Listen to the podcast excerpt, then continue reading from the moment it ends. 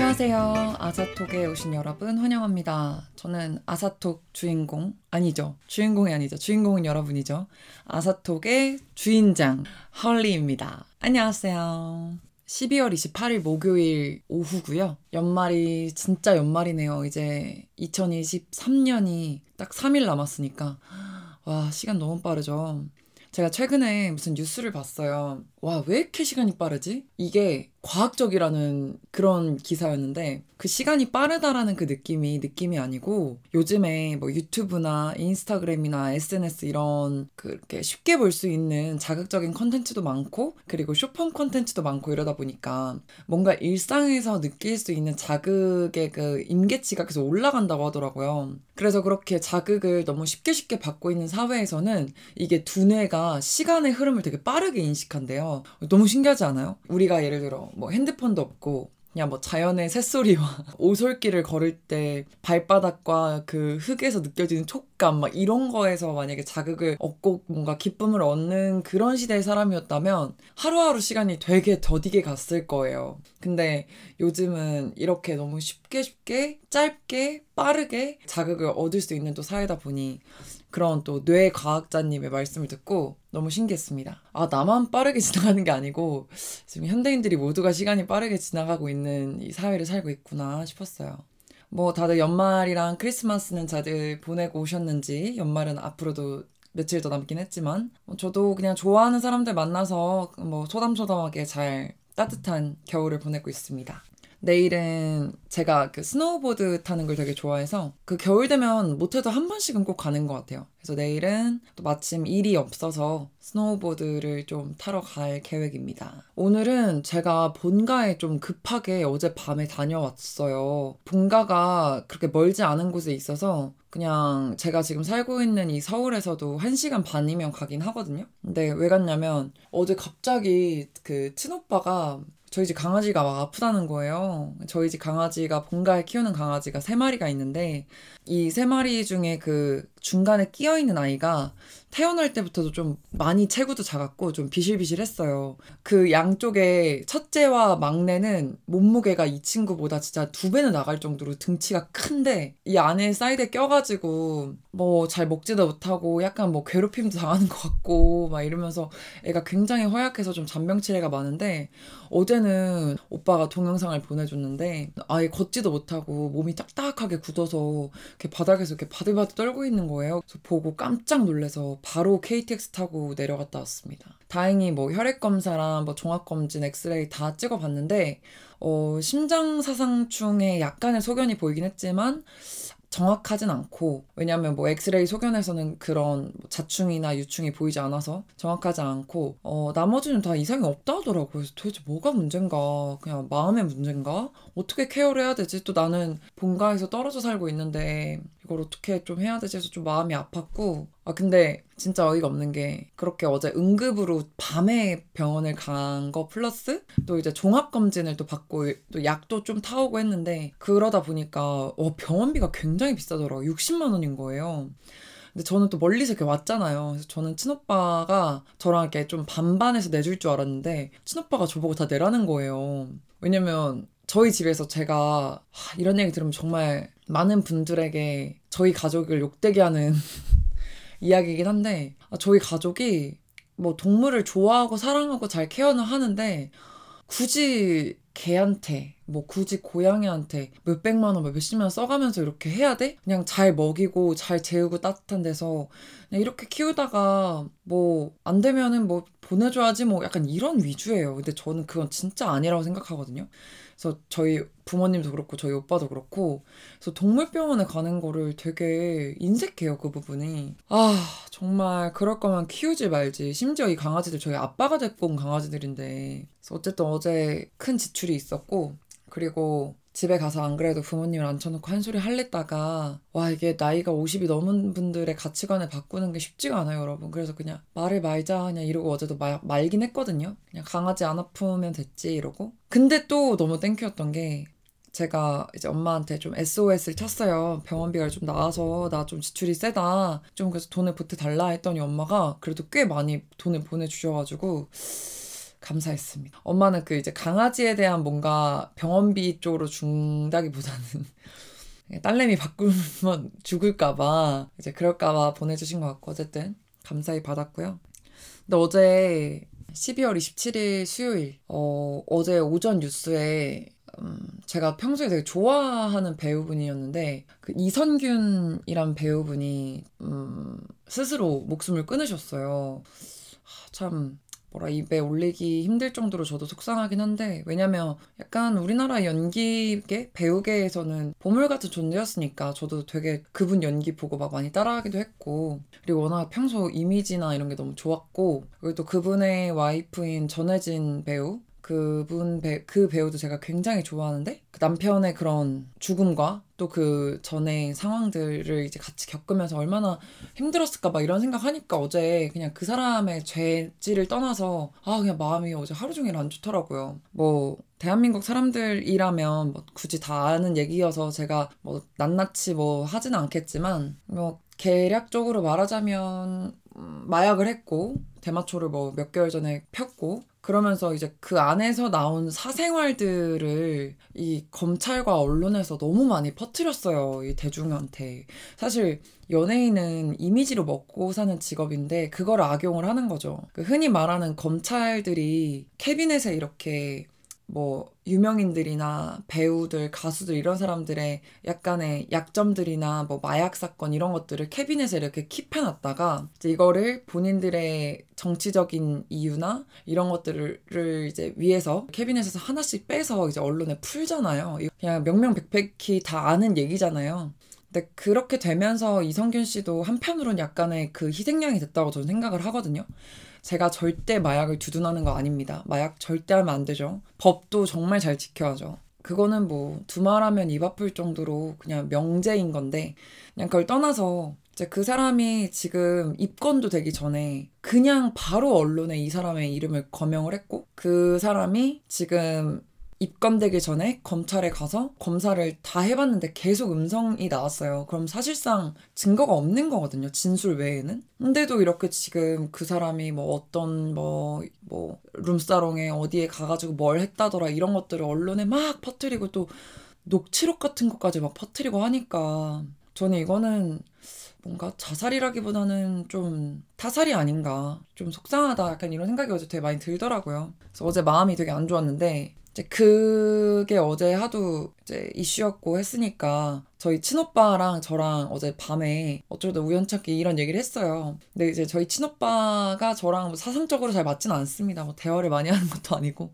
친한 것도 아니지만 아 근데 막좀 막 되도 않는 소리를 하는 거예요. 뭐 마약 할 수도 있지 막 이러면서 그러니까 그 사람이 죽음이 그러니까 그 사람이 생을 달리한 게 안타깝고 언론이나 검찰에서 이렇게 사람 한 명을 이렇게 죽어라 죽어라 할 정도로 괴롭힌 거는 비판받아야 마땅하지만 그렇다고 마약을 하는 행위 자체를 두둔하는 거는 아니잖아요. 근데 계속 오빠는 뭐 그게 되게 그 사람의 죽은 게 되게 속상했나 봐요. 그래서 마약 할 수도 있지 뭐 마약 한거 가지고 뭐막 이러면서 막 그래서 오빠 논지가 그게 아니야 지금 이러면서 막 해도 저희 오빠 좀 막무가내거든요. 그래서 그런 걸로 어제 좀 언성 좀 높이고 좀 싸웠습니다. 그래서 어제 강아지도 아프고 오빠랑도 싸우고 집에 괜히 갔다 싶었어요. 그래서 오늘 아침에 눈 뜨자마자 강아지 상태 보고 바로 후다닥 서울로 도망왔습니다. 뭐 이렇게 해서 그냥 가장 최근에 일어난 일련의 사건들과 저의 생각들을 조금 자유롭게 풀어보는 시간을 가졌고 오늘도 제 블로그에 있는 글들 중에 이야기들을 좀 몇 개 해볼 건데 오늘은 연극에 대한 이야기랑 드라마에 대한 얘기, 얘기를 해볼 거예요. 저번에는 넷플릭스 오리지널 시리즈 중에 코미디 로얄이라는 코미디 프로랑 그리고 영화 그 서울의 봄을 제가 다뤘었죠. 오늘은 연극, 그 대학로에서 하고 있는 소극장 연극인데 진짜 나쁜 소녀라는 연극이고요. 그 연극이랑 그리고 최근에 본 아주 재밌게 본 드라마 티빙 오리지널의 운수 오진 날 이 두 가지의 컨텐츠를 얘기해 보겠습니다.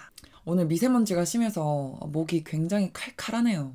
자, 먼저 진짜 나쁜 소녀 얘기를 좀 해볼 텐데요. 제가 이 연극을 원래 알고 있던 연극은 아니고 예전에 제가 연극했을 때 같이 연극했던 친구들 중에 두 명이나 지금 이 연극에 참여하고 있어서 뭐 약간 의리상 보러 가줘야죠. 그래서 저번 달에 보러 갔다 왔는데 우선 보면서 가장 많이 든 생각은 아 나도 무대 위로 다시 올라가고 싶다라는 생각이 좀 많이 들었어요. 왜냐면 제가 지금은 이제 배우 생활도 하고 광고 모델 쪽 일하면서 또 수입을 좀 많이 올려야 되니까 생활을 하려면 큰 축으로 말하면 배우 생활보다는 광고 모델 쪽 일이 더 많고요.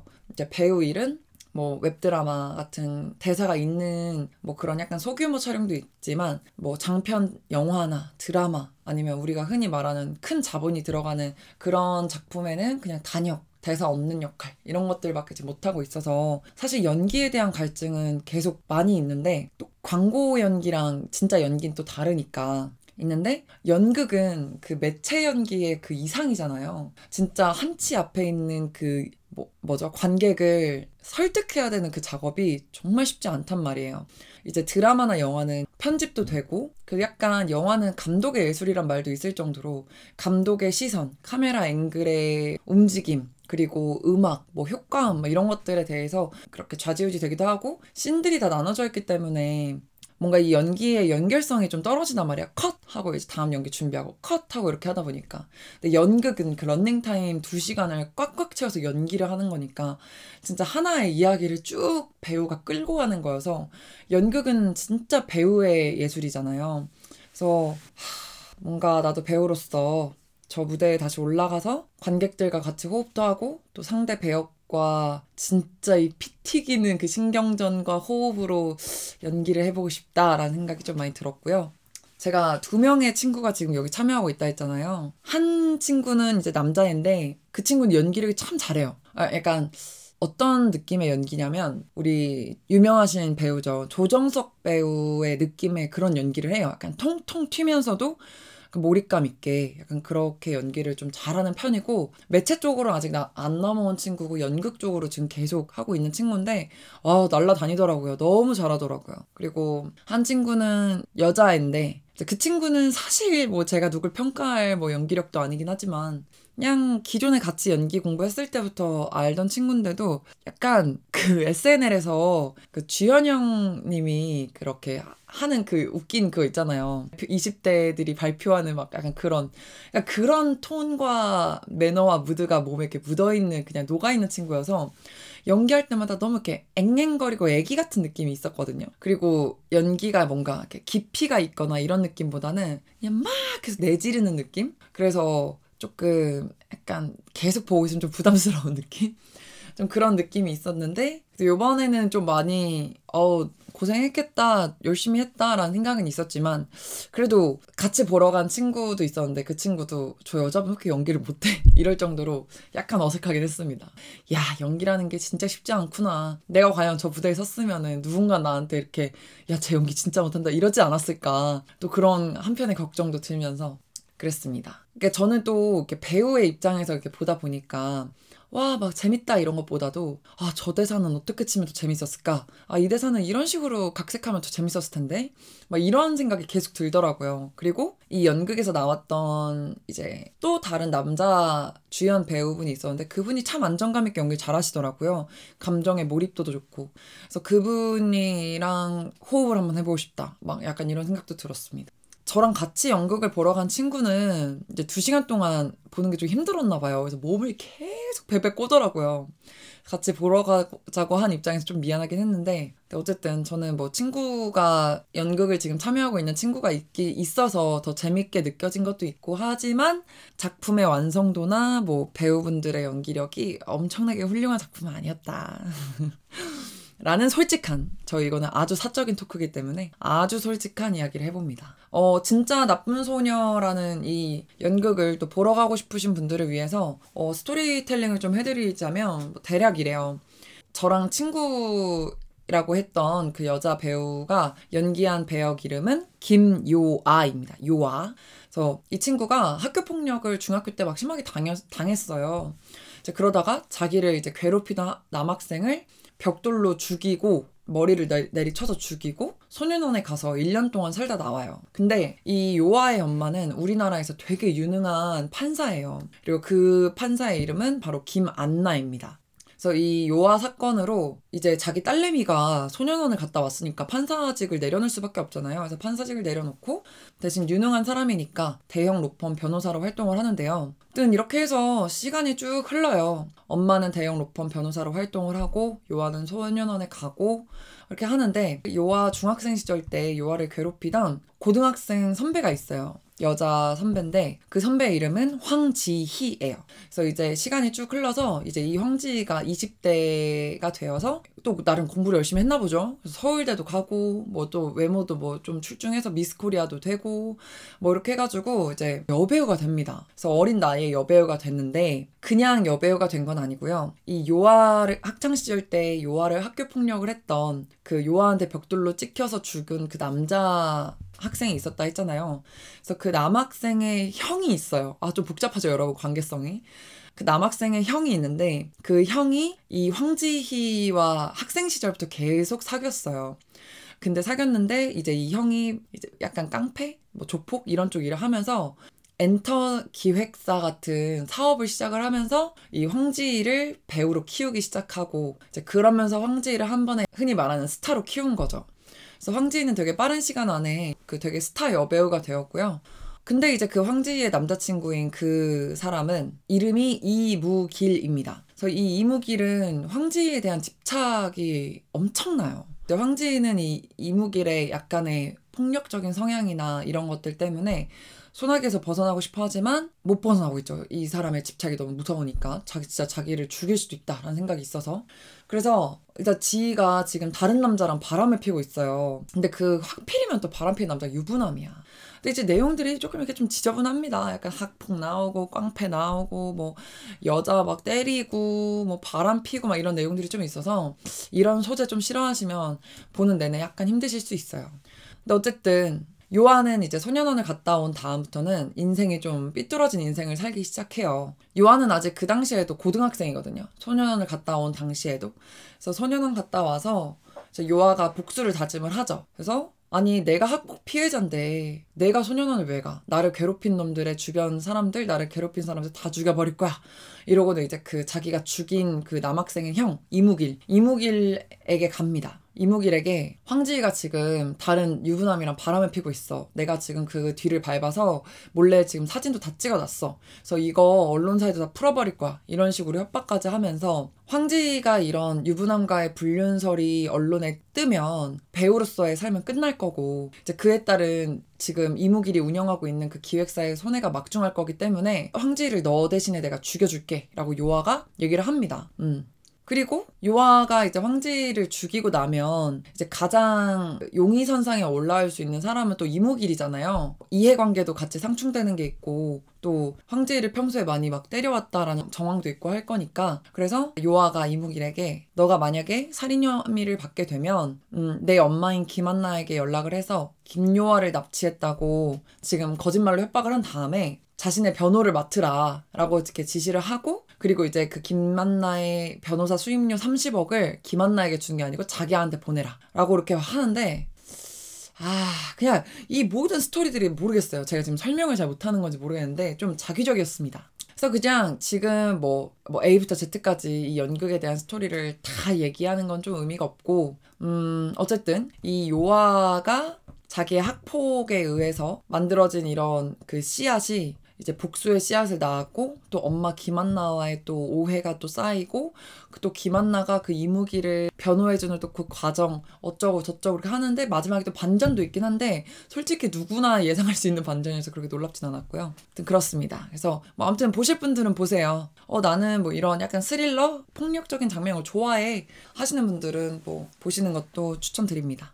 그 이제 배역 중에 보이라는 역을 맡은 게 이제 제가 아까 연기 잘한다고 한 그 제 남자 사람 친구 그 친구인데 어쨌든 걔는 저랑 연극할 때부터 이렇게 무대를 무슨 강아지가 산책할 때 막 냄새 킁킁킁킁 이렇게 맡고 다니는 애처럼 완전 재간스럽고 자유분방하게 연기를 잘하던 애였어요. 그래서 요번 연극에서도 막 랩도 하고 그냥 무슨 놀이터 마냥 무대를 날아다니더라고요. 그래서 제가 이 친구를 연기할 때, 연극할 때 살짝 좋아했습니다. 근데 이제 연극할 때는 매일부터 연습하고 살 부대끼고 하니까 그냥 얘가 여기 연기에 미쳐있는 게 너무 예쁘더라고요. 그냥 얘가 이성적으로 좋다기보다는. 근데 이제 이제 연극이 딱 끝나고 난 뒤 연극이 딱 끝나고 난 뒤에는 완전히 아 내가 지금 약간 착각에 빠졌었구나. 그냥 뭐든 일을 열심히 한 사람 보면 섹시하게 느끼잖아요. 약간 그런 느낌으로 제가 이 친구를 굉장히 좋아했었다. 이번에도 너무 잘하더라. 라는 얘기였고 뭐 아까도 말씀드렸다시피 그 주연 남자 배우 중에 연기 잘하시는 분 있어요 라고 했던 게 이제 그 이무길 역을 맡은 분인데 어우 연기를 정말 잘하시더라고요. 딕션도 너무 좋고 일단은 연극이라는 게 마이크를 달고 하는 게 아닌데 소극장이긴 한데 그 극장 자체도 컸거든요, 꽤. 그래서 이제 이 음성이 다 전달되려면 목소리가 굉장히 커야 되는데 딕션이나 발성이나 뭐 이런 것도 너무 좋았고 뭐 연기력도 너무 훌륭했습니다. 그리고 이제 여배우 역이었던 그 황지 배우는 어 좀 목소리가 계속 하이톤이었어요. 그래서 막 아! 이렇게 소리만 계속 지르는 씬이었는데 물론 이 배역이 좀 힘들었을 것 같아요. 계속 막 폭행을 당하고 뭐 고통스럽고 힘든 감정 뭐 이런 것들의 씬들이 많긴 했지만 그래도 보는 사람 입장에서는 너무 좀 힘들었다. 그래도 그래도 에너지는 좋았습니다. 제가 말씀드리고 싶은 거는 좀 죄송하지만 그 변호사 역으로 나왔던 김요아의 엄마 김한나 있잖아요. 그 김한나 역을 맡았던 그 배우분은 와 뭐지? 싶을 정도로 연기를 못했어요. 그러니까 제 그 여자 사람 친구인 그 김요아 역을 맡았던 친구도 뭐 평가하기 좀 그렇지만 연기를 그렇게 잘하진 못한다라고 했지만 그 친구는 그래도 에너지는 좋고 뭔가 이렇게 그런 게 있어요. 그래도 귀엽 게라도 봐줄 수 있는 포인트들이 있는데 이분은 좀 보면서 화가 나더라고요. 너무 못하셔서. 어, 이제 엄마였기다 보니까 한 나이대가 40대 정도 돼 보시는, 돼 보이시는 분이었는데, 아니, 이 정도 나이인데 대학로에서 연기를 하시는 분이면 베테랑이어야 되거든요? 근데 제 생각에는 한창 다른 일을 하시다가 뒤늦게 연기에 좀 발을 들여서 하신 게 아닐까. 라는 생각이 좀 들 정도로 연기가 너무 미숙했고, 음, 왜냐면 이렇게 그 나이 때인데 이렇게 연기하시면 이 연극 바닥에서 아마 잔류하지 못하셨을 거예요. 근데 어쨌든, 어, 이건 좀 아니다 싶었어요. 왜냐면 저는 그래도 배우도 할인 이런 제도가 있어서 조금 돈을 싸게 내고 오긴 했지만 아, 제값 내고 온 사람들은 그분 때문에 계속 이게 몰입이 깨질 정도로 연기를 못 하시니까 좀 화가 났겠다 싶더라고요. 그래서 일단 발성이 너무 약해서 일단 소리가 잘 안 들, 제가 맨 앞열에 앉았거든요. 근데 소리가 너무 안 들렸고 스토리가 지금 딸을 잃고 뭐 이런 엄마의 이야기인데 거기에 대한 뭐 분노 뭐 아니면 후회, 슬픔 뭐 이런 감정 표현이 하나도 분별이 없었어요. 그냥 다 인상만 찡그리고 있는 그런 연기였는데 이게 뭔가 설득이 아무것도 안 되는 느낌? 그래서 좀 안타깝기도 하고 속상했고 또 본인은 얼마나 이게 힘들까 싶었습니다. 네. 이제 그러면서 드는 생각이 뭐 제가 이제 다음 달에 미국을 가긴 하는데 어, 좀 연극을 많이 자주 봐야겠다라는 생각도 들었어요. 뭐, 굳이 친구의 연극이 아니더라도 좀 배우로서 맨날 이렇게 매체 연기나 광고 연기만 하다 보면 또 여기에 너무 타성에 젖어들어 버릴 수밖에 없는데, 이제 연극을 보니까 또 새로운 자극도 많이 되고, 조만간에는 이렇게 좀 서극장에서 하는 이런 연극 말고, 베테랑 배우들과 제작진들이 좀 하고 있는 연극을 보러 갈 계획입니다. 또 가서 많이 배우고 오도록 하겠습니다. 자, 오늘 그래서 두 번째로 제가 하고 싶은 바로 주제가 드라마 티빙 오리지널에서 나온 운수 오진 날인데 이 운수 오진 날은 그래도 보신 분들 꽤 계실 거예요. 저는 이거 웹툰으로 먼저 봤었어요. 봤었는데 웹툰이 그렇게 길지 않았던 기억이 있고 그림체가 굉장히 독특했고 약간 불쾌한 골짜기 느낌으로 어, 뭔가 그림체는 약간 귀여운데 뭐 너무 잔인한 거예요. 그래서 보는 내내 기분이 되게 더러웠던 기억이 있거든요. 근데 이제 그게 나온다고 하니까 드라마로 솔직히 아 볼까 말까 이렇게 고민을 했었는데 이 배우 라인업이 미친 거예요. 제가 진짜 우리나라에서 탑 10이라고 생각하는 배우분들 뭐 일일이 다 이렇게 나열하지 않겠지만 그 중에 이제 두 분이 바로 이성민 배우님이랑 이정은 배우님 두 분이신데 그 두 분이 여기 나오신다고 하길래 이런 웹툰이 어떻게 각색이 돼서 시나리오로 나왔으면 이런 빵빵한 주연 배우들이 나올까? 아 이건 분명히 웹툰을 넘어서는 어떤 것이 있을 것이다 라는 생각이 들어서 주저없이 봤고요. 하루 만에 정주행을 끝냈습니다. 너무 재미있었어요. 그 얼마 전에 유튜브 핑계고란 채널에서 이정은 이성민 배우가 운수오진 날 홍보차 나오신 거를 본 적이 있는데 사실 이런 토크쇼나 예능에서 이 두 분을 뵙는 게 쉽지가 않잖아요. 그래서 너무 반갑더라고요. 그리고 제가 또 최근에 재밌게 본 드라마인데 거기에 주연 배우 두 분이 또 나오시니까 그래서 그걸 되게 열심히 들었는데 거기에서 이제 이성민 배우님이 한 말씀이 좀 가슴에 되게 와닿았어요.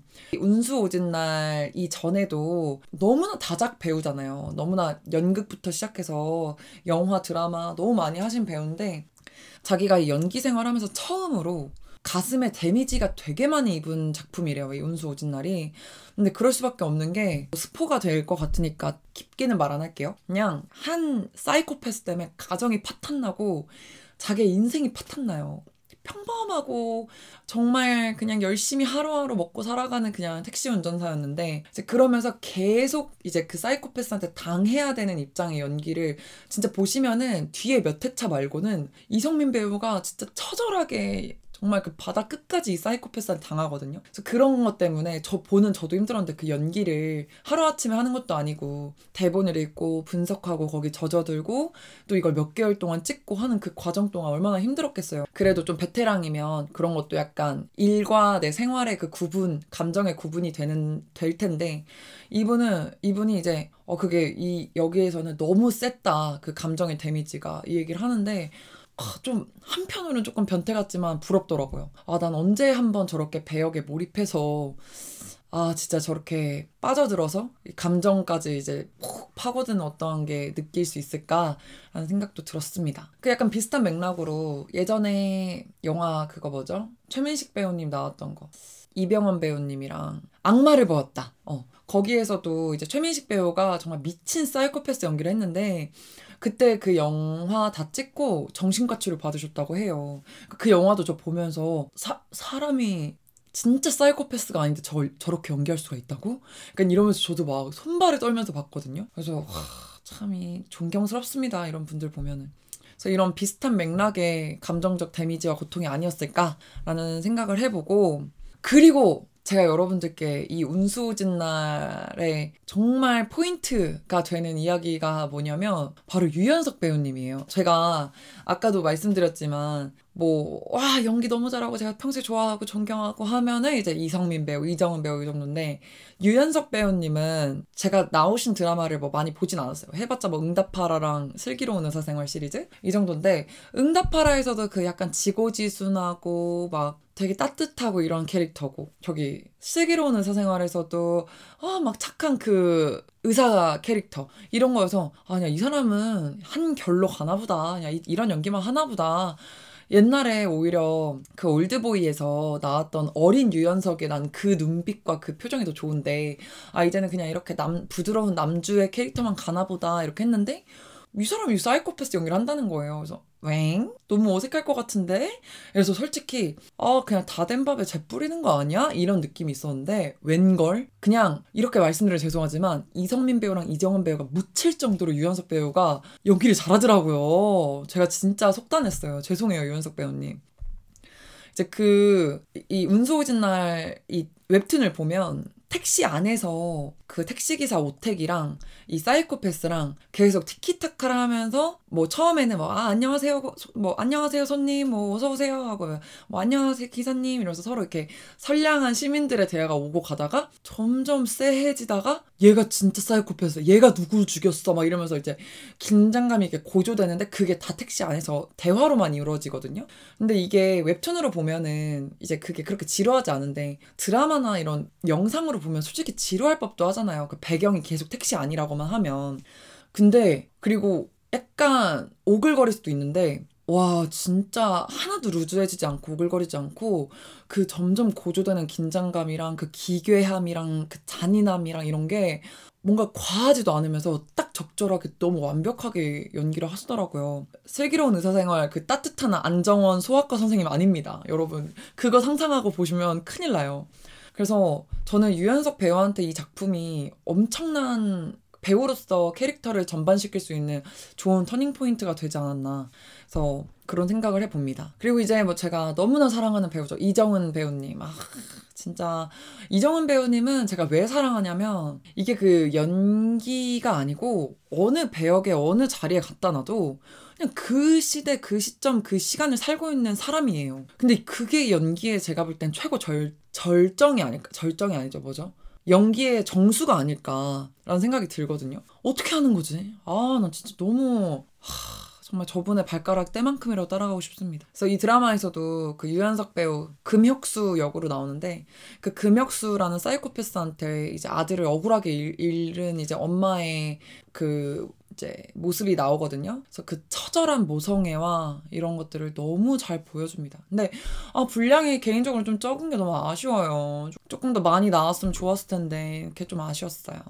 그리고 중간중간에 이게 감독님의 연출이 너무 좋았다라는 생각이 들었던 게 그냥 계속 피비린내 나는 장면만 나오고 뭐 울고 불고 막 이런 것도 잔인한 장면만 나오고 이랬으면 조금 보는 시청자 입장에서 힘들었을 법도 한데 금혁수 사이코패스의 그 기괴한 심리 상태를 금혁수가 중간중간 뮤지컬을 하는 느낌으로 이렇게 약간 환기시켜주는 장면들을 계속 넣어줘요. 그래서 그게 되게 신선하면서도 뭔가 어 이제 한숨 쉬자 약간 이런 약간의 그런 환기 효과가 돼서 너무 좋았고요.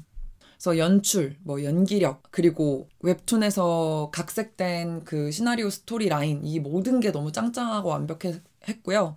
혹시라도 무서운 거 잘 못 보시면 보지 마세요. 진짜 무서워요. 저도 겁 없이 혼자 그냥 밤에 틀었다가 아, 좀 후회했어요. 그냥 차라리 가족들이나 제 친구랑 볼 걸 혼자 본 거는 조금 후회다. 잠을 좀 못 잤다. 그래서 친구나 가족이랑 보시면 더 재밌을 것 같습니다. 저도 제발 이런 좋은 배우님들과 진짜 단 한마디의 대사라도 좋으니까 한 줄이라도 호흡할 수 있는, 한 대사라도 호흡할 수 있는 그런 날이 오기를 바라면서 네, 오늘의 아사톡을 마치도록 하겠습니다.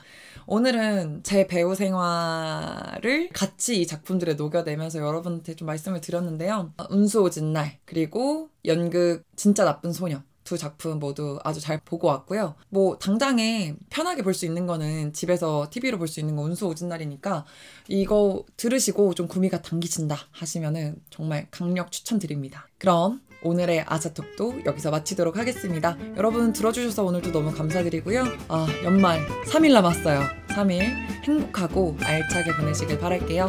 그럼 저는 또 다다음 주에 돌아오도록 하겠습니다. 감사합니다.